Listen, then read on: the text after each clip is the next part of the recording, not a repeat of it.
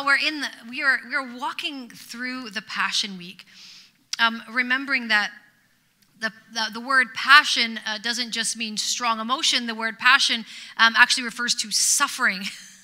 suffering, in this case, the Passion Week, the suffering of Jesus. And so we're walking uh, from now until the end of April, all the way through to the cross and, and beyond to the ascension. And so um, if you're a visual learner, you're welcome for the icons. You're welcome. You're welcome. Yeah, you're welcome. Yeah, see, I see that hand. Yeah.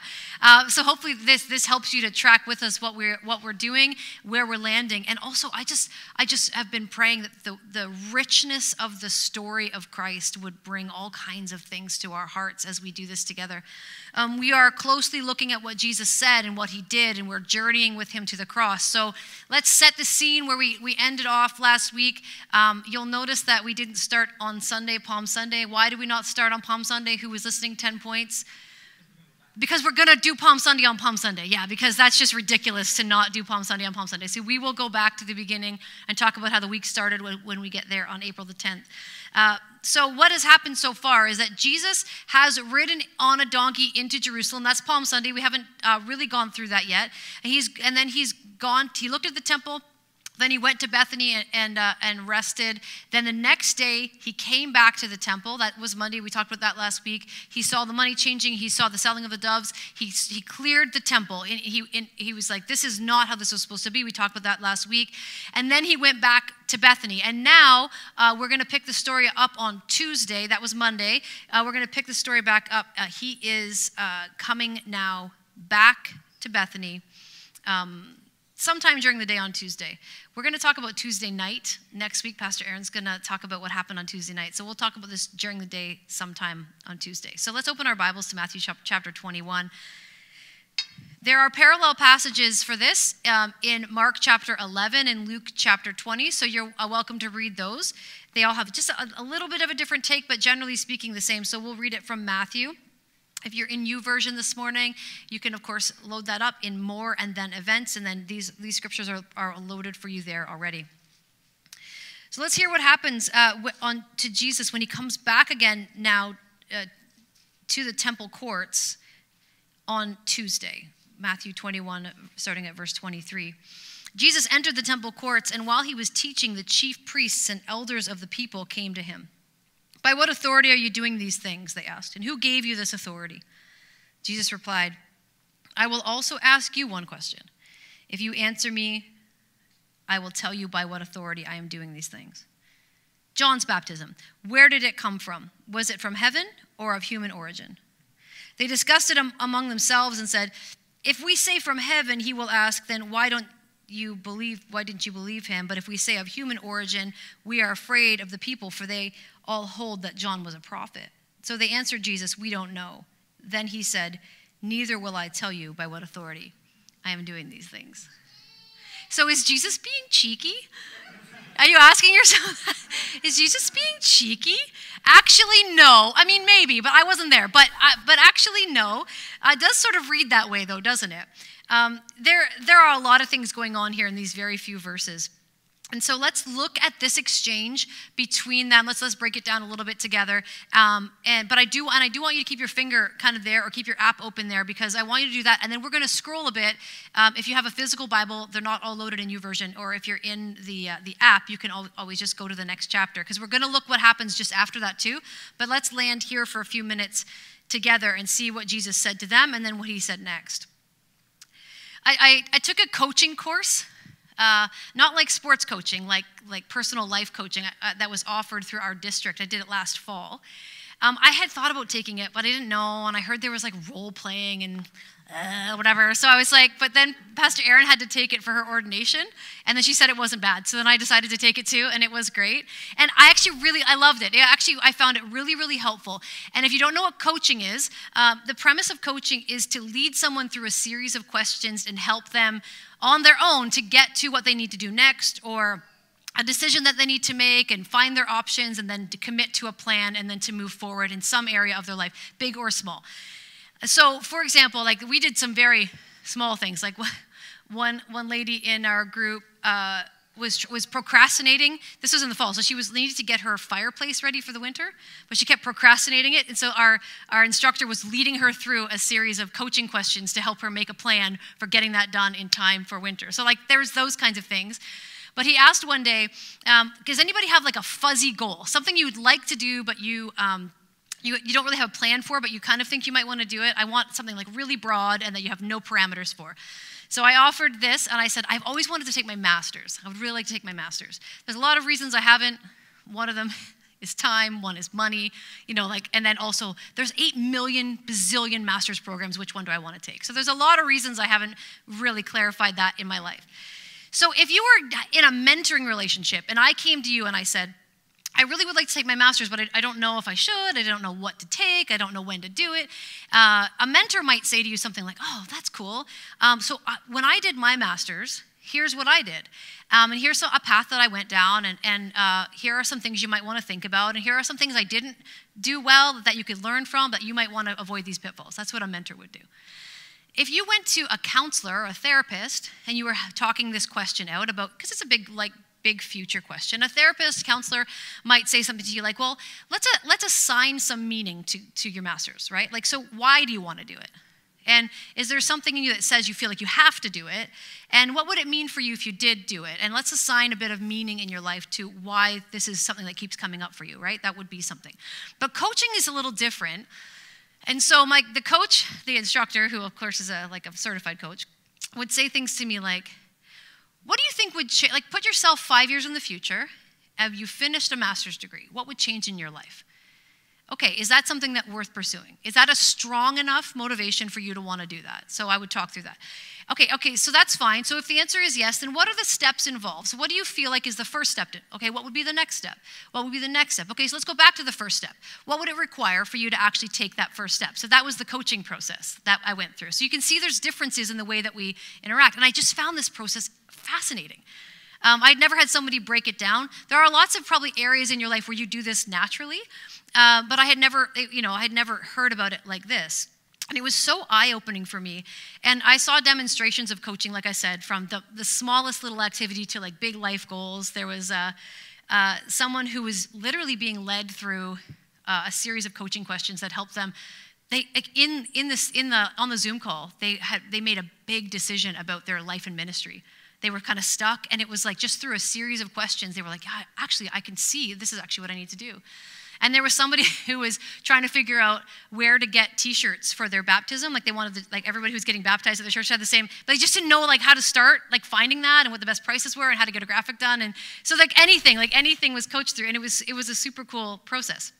And uh, when the person is asked basically, like the, the coached person, the client, if you will, is being asked to um, really consider their own motivation, their own thoughts, their own expectations, and then they're asked to commit to something, to a next step of some kind. And it was really, really powerful. Uh, and so I would I tell you that to say, when I read what Jesus is saying here, I, I, I, I would tell you I, it's not evasive or cheeky to respond to a question with a question unless you're being evasive on purpose and then check your heart okay? But like in general just just as a general principle it's not it's not evasive to, to respond to a question with a question. It's actually a really great method to have the question asker be uh, be able to ask themselves uh, what is the motivation? Why were they asking in the first place? Why is this even a thing? It allows the person asking the question uh, to have them test their own thoughts, their assumptions, to figure something out for themselves. And I'll tell you that as I've thought about coaching in this way, because of this course I took, uh, it, I have found it to be, if this is just like, this is not really on topic, but maybe, but I actually found this a, a really great, great way to talk about scripture with my family, with my kids. Because if they're asking me something about their life, or like they're having an, a, a, situation at school or whatever, or they're wondering, they heard something at church, or Pastor Ethan's like saying something in, incredibly weird at, at youth, and they're like, is this in the Bible or whatever? Literally never happened, never happened. Uh, but like, it's a great way to say, well, well, what have you read in Scripture? You know, not, I'm not being evasive. I'm saying like, so, so what do you, well, you're having this situation, this is going on in your life. Well, what do you think? Like, what have you heard you know, what, what would Jesus probably do in this situation? Or what have you seen and modeled in his life? And you can ask questions to help um, the next generation to sort of mine out on their own, right? This is true for all of us. It's actually been a really helpful skill to learn. So I, I love coaching. Coaching is fantastic, and uh, I, I, I want to take I want to take the next level of that course, but I've heard there's a lot more role playing in it, so I don't know. I want somebody else to take it and tell me. Judah, does anybody else feel that way about like when you hear this role playing in it? You're just like, oh, I don't want to. Uh, I can't. I'll get over. Maybe I just need to. Maybe I just need to submit that to Jesus. I'll just ask him. Um, so if there, if if you're ever talking to me now, because of this course has really helped me with this. But if you're talking to me, um, if something you say really piques my curiosity, or I'm just not really sure what you mean, or something you've said is like really loaded, like you've made a statement that's really super loaded with meaning, um, I, will use a phrase something like, some of you have heard me say this a lot. Say more about that. Hmm, interesting. Say more about that. You know, it's a coaching technique, right? Just to say, I, am not going to tell you what I think you just said. I want you to say more about what you just said about that. And so that's why I tell you this to say that I, I don't think Jesus is being cheeky or evasive in his response to the chief priests and elders. Um, he's actually, according to what I was studying, he's actually using an approved rabbinic method of debate. Because the rabbis, the teachers, um, this is very common in the way that they taught scripture, the way that they taught the law, the way that they unpacked the law and helped people to live it out, is that they asked questions when they were asked questions. Um, very very common way to do that. And so Jesus, that was first of all common in, in what he was doing, but also, if you think about it, Jesus was the master of coaching before coaching was coaching. Before you could take a Zoom course on coaching, Jesus was already coaching because he understood that people needed to, to, understand something and walk it out for themselves. And the chief priests and elders saw Jesus coming back to the temple courts again that Tuesday. And they knew that they had to step in and do something because this was getting out of control. This Jesus thing and the, and the, turning of the tables and, and the riding in on the donkey and the, the declaration of his authority. Um, they, they knew they had to step in and curb what he was doing because it wasn't it wasn't going in a direction that they were comfortable with by a long shot. And so they say to him by what authority are you doing these things? And who gave you this authority? And of course these things aren't specifically spelled out but we can imagine they do mean like of course the clearing of the temple and the riding in on the donkey and letting people say hosanna blessed is he who come in the name of the lord and declaring him the messiah. Like who said that you could do these things who said you could heal in the temple? Like all of these things are probably wrapped up in what they meant there. And, and the question of authority was a really, really big deal to the Jews because um, they, they had to submit to the Romans out of necessity because the Romans had, had conquered them. So, but they didn't actually believe that the Romans had the authority to, to rule to rule and govern them. They didn't really believe that. They just were sort of stuck in a place where they had to because they were waiting for the Messiah to come and overthrow the Romans, right? To take back um, the, the, the rightful reign of their people. And and so here's the question they're asking of Jesus. So you're not a Roman. You don't have political authority over us. And you're not the great Sanhedrin, which is a mix of these uh, religious leaders who created this body called the Sanhedrin uh, that had spiritual authority. So and you're not a representative of the Sanhedrin, so you don't have any spiritual authority over us. So, whose authority are you walking around doing all of these things under? This is an important question to them.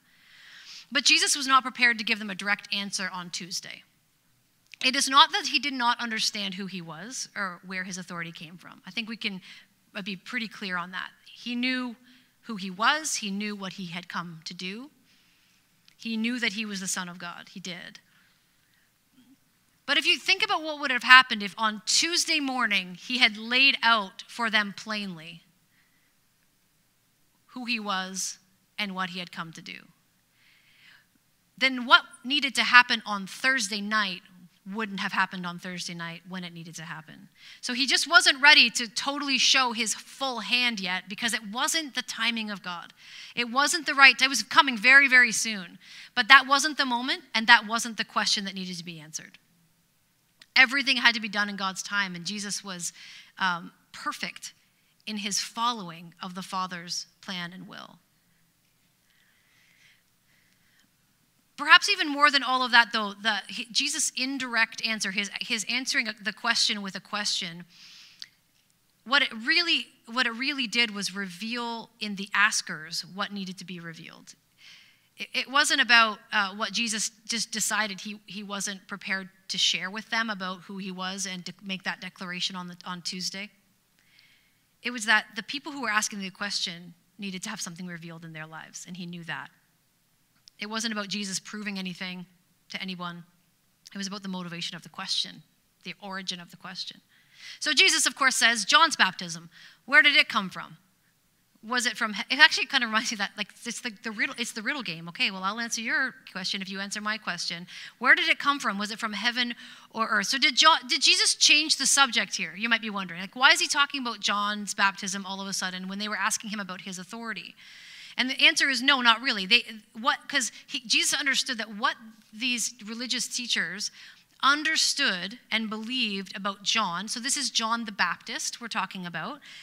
What they believed about him had huge implications for what they believed about Jesus, and Jesus knew that. So that's where he just really got to the heart of it, and in, in such a brilliant way. Because if they said that John's ministry was from God, then they would have to admit that Jesus was the Messiah. Why? Because John had unmistakably said so. So if they say, yeah, John's ministry was incredible and it was obviously from God and he was obviously a prophet, and he was calling the people to repentance and he had an incredible ministry from God, John himself, you can read about it in John chapter 1, 30 or 29 to, um, to 34.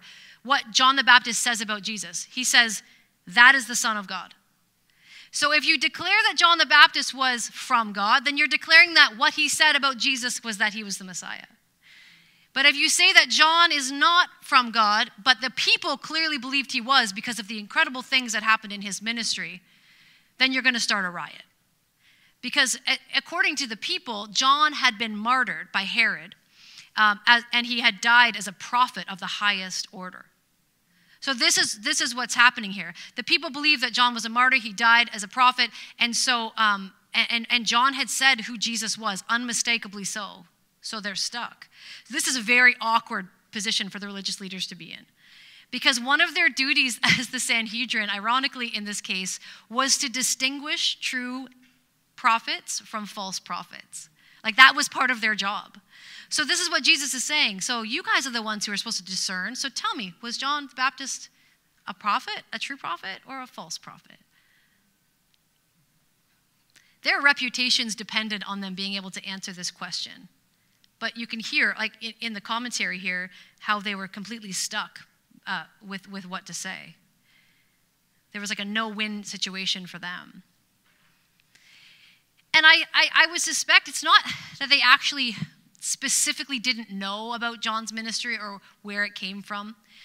It's not that they couldn't have taken the, the Old Testament scriptures and compared John's ministry to what they had read about the forerunner of Christ uh, and whether or not John's ministry lined up with the Word of God. They could have done that work. They absolutely could have. And they could have sought God on the question and said, God, show us who John is. Like, we want to lead these people well. And we want to, like, we don't want to lead anyone astray. And we don't want anyone to lead your people astray. So show us, Lord. Show us. Give us discernment. Give us wisdom here. They absolutely could have prayed that to find the answer about John. But they chose deliberate ignorance. And interestingly enough, they actually chose it at the cost of their pride, knowing that if they couldn't answer the question, then they're not doing what the people expected them to do and had put them in that position of authority to do over them. So they weren't uncertain. it's just that they were being diplomatic. It was a political move for them. And they were willing to, uh, instead of answering the question, you know, what is the truth about John? Therefore, the truth about Jesus, they were willing to say instead, what's the safe thing to say right now? And that's all they were willing to do. They raised the question of Jesus' authority, and then Jesus raised the question of their competence to judge such an issue, which is, I guess, cheeky in its own way, in its own right, right? That's, that's a little, that, that hurts a bit, but that's what's going on here. And you might wonder, uh, just, uh, just to help give some context here, in case this is a new concept for you, what is John's baptism? Like when Jesus is saying, uh, was John's baptism from God or not? Um, John's baptism, scripture says, is a baptism of repentance. So John the Baptist came and he started to preach that uh, be come and get ready because the Messiah is coming. Get your hearts ready and be baptized. And he was baptizing people in water as a symbol of repentance to say, like, I am, I'm ready for what. Um, uh, we're ready for the Messiah. Our hearts are getting right before God, and that was John's baptism.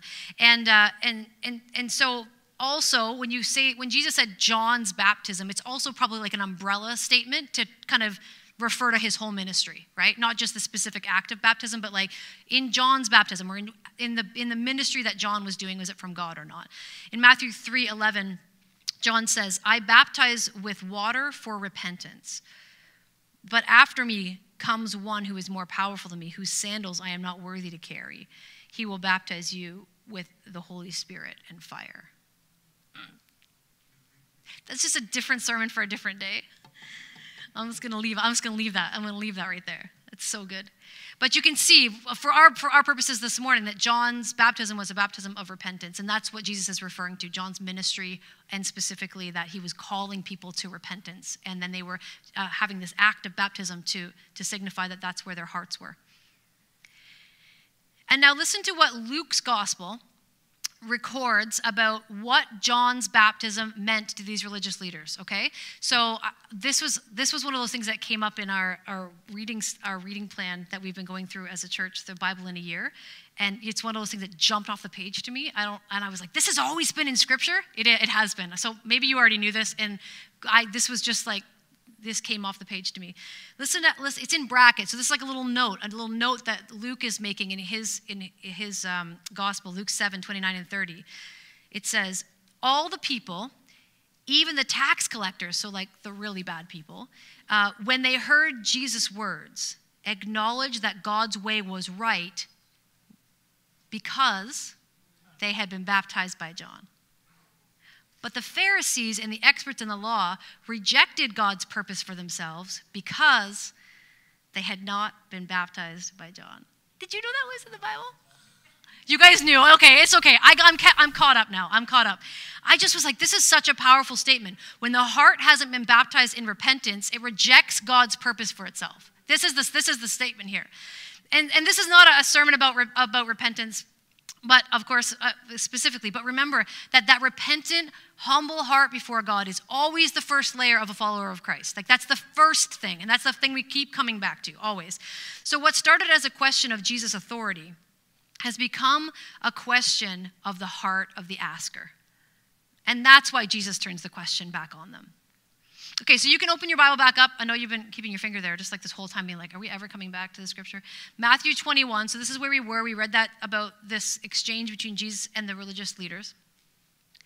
And as far as we can tell in the gospel record, from, from what we have, uh, Jesus went on from this question into a series of powerful parables and other teachings. And so that's what I just want you to look for yourself. You'll see what I'm talking about. Flip a few pages, you'll see what I mean. In Matthew's account, if you have a red letter Bible, it's a little even easier to see. But um, you can see in Matthew's account that you have the authority of Jesus' question. These are like the head the headlines in the NIV. It goes right into the parable of the two sons. Jesus continues on the parable of the tenants. He continues on the parable of the wedding banquet. Then he starts to teach them about paying uh, the tax to Caesar. And he continues from this point of questioning about his authority to teach, and he teaches like for pages in the Gospel of Matthew um, and in the other Gospels as well. You, you see these um, parables and teachings lined up uh, right here on Tuesday of the Passion Week. But specifically, there's a lot of teaching there that you can flip through, you can see for yourself. But specifically, what does he say, according to these gospel writers, right after this exchange on his authority? The first parable he tells is, um, yeah, oh, actually, I guess I should tell you what happens after them first. You'll see, if you're, if you're still in Matthew 21 there, that verses 45 and 46, that Matthew interrupts, interrupts the red letters to make a little note here in the narrative. That after Jesus teaches the first two parables, uh, these people who were questioning his authority, they completely understand what he's saying about them. And this, he says, it says, when the chief priests and the Pharisees heard Jesus' parables, they knew he was talking about them. They looked for a way to arrest him, but they were afraid of the crowd because the people held that he was a prophet.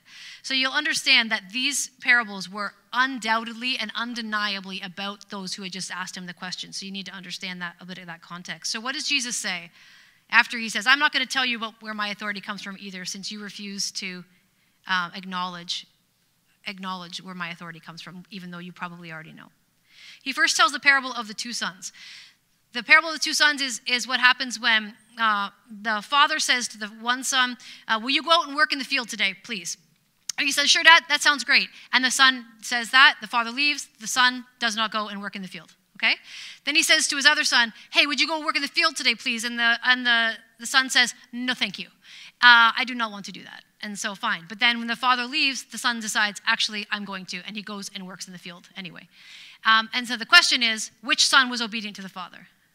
The one who said they weren't going to go and then, and then, and then did, or the one who said he was going to go but didn't? So, of course, the thing is, well, the one who did what his father asked him to do was obedient, right? So there's this. It's not about saying what you're going to do, it's about doing what you need to do right? Okay. So then he tells the, the parable of the, of the tenants. So there's a landowner who has leased uh, a vineyard to to some tenants. And when the harvest comes in, he sends a servant to collect his portion of the harvest. And uh, instead of giving the, the servant what is belongs to the, the landowner, the, they, they do, they, he does this three times. There's a bit of a, bit of a difference in, in some of the gospel writers, but basically they they either kill all three servants or they, they beat on one, they stone one, and they kill one. It's not a good scene. Um, every time that the master, the landowner, sends somebody to collect this is what happens. And so then the landowner says, okay, I'm going to send my son because surely they'll respect him and we'll get this whole matter sorted out. So he sends the son, and the son is killed by the tenant. So then Jesus says, what, What's the landowner going to do? And they're like, Well, he, yeah, the, the landowner, what's he going to do to the tenants? Of course, he's going to throw them out and they're, they're, they're going to be in a very bad situation, right? Uh, it's a little bit different in every gospel account, but generally speaking, uh, he says, therefore, Jesus says, therefore I tell you that the kingdom of God will be taken away from you and given to a people who will produce fruit. So it's a harsh message in here from Jesus. So those are the first two. And this is where the, the religious leaders say, We understand what you're saying and we do not like it. Thank you very much. And then um, and then he keeps going and he tells another parable. He tells a parable of the wedding banquet. The king um, invites people to his son's wedding banquet, banquet and they refuse to come. So he sends his servants and invites them again. But they say, I'm sorry, I'm so busy. I got stuff going on. Literally, this is what they say. we have so much going on. And not only that, they seized the servants who were the, the, the messengers and they mistreated them. So the king says, Fine, Go and bring in anyone in the streets you can find. Just bring everybody. Let's just fill the banquet hall. Invite everyone. It doesn't matter who they are, doesn't matter their background, doesn't matter their social status, doesn't matter. Just invite everyone to come and see who comes. Um, and so he invites them, good, bad, whatever, bring them all.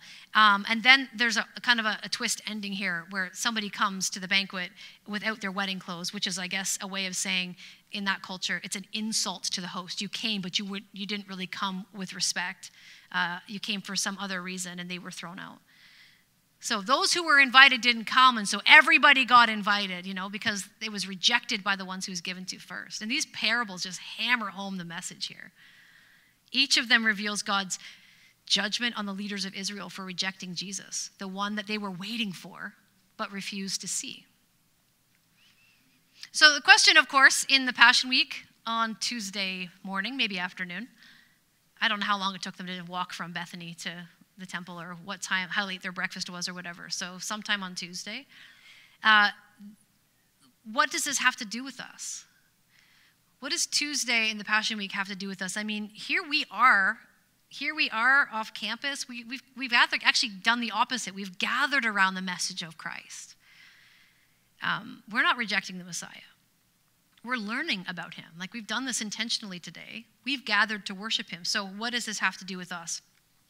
And of course, like any part of Scripture, there are always things that we can um, that can speak to our hearts, and things that definitely do apply to us. And there are there are two that really there's lots we could talk about. There's two that really um, that came off the page to me, and they might not seem related, but they very much are. The first one is about authority, and the second is about our ability to hear. So that was definitely what's going on in, in this. Not only the exchange, just the exchange between the, the leaders and Jesus, but then what Jesus taught about afterwards. The king's authority, uppercase K, king, the king of the world, uh, the king of all, the king's authority will threaten anyone who wants to assume authority for themselves. And this is what we see happening. That's why they're asking him about authority. They had authority, spiritual authority over the people. So who are you? So if you have authority and you don't want to give up authority, the king's authority, the ultimate authority, will threaten you in the place where you feel like you have authority. And I know that I'm not alone in wanting to be the authority of my own life. This is this is like the original sin. I, I want to make my own choices. I want to do what feels right for me. And then, obviously, I want to have God come alongside and bless it after I've decided what's good for me. I can't be alone in this, you guys. Uh, but the act of salvation, the, you know, what it means to be born again, is that I have given up the authority of my life to the King, the true King. And so the question is, um, and we're always asking this here, we, we do this a lot, I do this in my own life do I trust the king to rule my life according to his love and goodness, accepting hardship and trouble with confidence in his ability to redeem and restore and use it for his glory. Do I trust him to do that? The religious leaders, they, they saw their authority threatened by the true king, and they were not willing to yield it. And the question is always, every day in my life, will that be my story? Will that be my story? And the good news uh, in this all is that the kingdom of God doesn't depend on man made authority. It doesn't depend on you having some position that's religious or political or whatever. It's a matter of the lost being saved. It's a matter of the Son of God being believed in, and then the choice to be obedient to Him, even if you're not considered righteous or important to begin with. Everyone is invited. And He's the King, and, and He's the one who gets to invite us into His kingdom, and He has. And that's the great news about the gospel. And if we will serve him and not ourselves, then we are invited to the banquet. That's, that's the message here. So that's the one thing about the, it's difficult to give up our authority to the true king. That's, that's a piece of it. And the other piece is that, that this idea of hearing and responding to the voice of the Holy Spirit that requires um, intention and attentiveness. And these things might not seem related. But if you have not given up authority of your life to Christ in following him, then your ability to intentionally and attentively hear, listen to, and hear and respond to the voice of the Spirit is going to be greatly reduced. Jesus said that he taught in parables so that people who were hungry for the truth would be able to seek it out and find him he didn't just like he he was he was coaching before coaching was coaching. Like he was making it so that people had to dig for themselves hear for themselves ask questions of themselves and then be able to see it and respond to it. He said he did it on purpose. He wanted to capture people's hearts. He wanted to ask the question and then let the answer that they sought out change them forever because he knew that it would. He wasn't just there to fill their heads with knowledge and the, the truth is, if your heart is hard towards God, then you won't be able to see His truth and you won't be able to see His beauty. You won't be able to see all that is in Jesus, in Christ. But if your heart is searching for Him, Scripture is incredibly clear that He will be found by you. When Jesus replied, I will also ask you one question. I wonder how we would respond to his challenge. I wonder um, will we give up authority and trust his? And will we search for the treasures of wisdom and knowledge that are found in Christ? Because those two things are very related.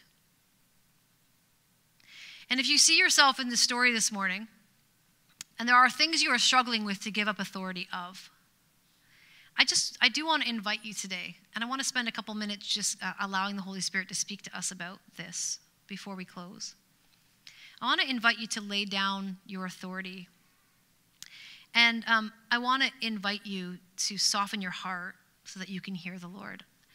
Um, I don't, I, I got to tell you, just pastorally speaking, one of the things I hear most often, the biggest frustration in people's spiritual lives is I just can't hear God. I don't know if you've ever been in a place like maybe you're there right now. I, I, would suspect just from how often I've heard this, or I've never heard from God. I believe in Jesus, like I'm reading the story and I get it and I hear it and whatever, and I believe in him, but I've never heard from him. I don't know what to do with my life. I don't know where to go next because I just I just don't know how to hear from the Lord. And I, I hear you. I, I hear you. And so I would just invite you into this process. I don't care if you are the youngest person in the room or the oldest person in the room. I just want to always invite you to this process. Sometimes we just cannot hear the Lord because we refuse to give up the control of the thing that we want to hear from Him about. I got to tell you, that has been true of my life more times than is reasonable to admit.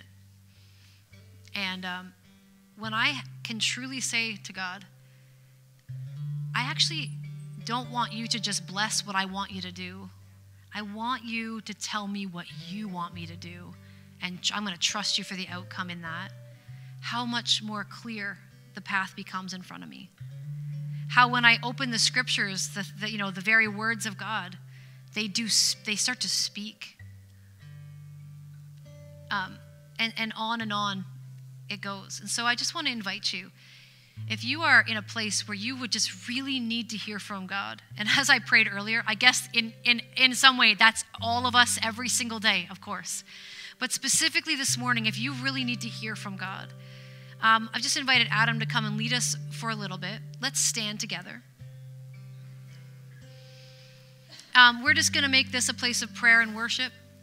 And I want you to invite the Holy Spirit to take these words from Scripture. Consider yourself in this story and say, Are there things that I need to give up authority of because I really need to hear from God? I'm willing to let go of because um, I actually do want Him to be the king and not me. I recognize that would be a disaster if it was me, but I do try to hold on to these things anyway.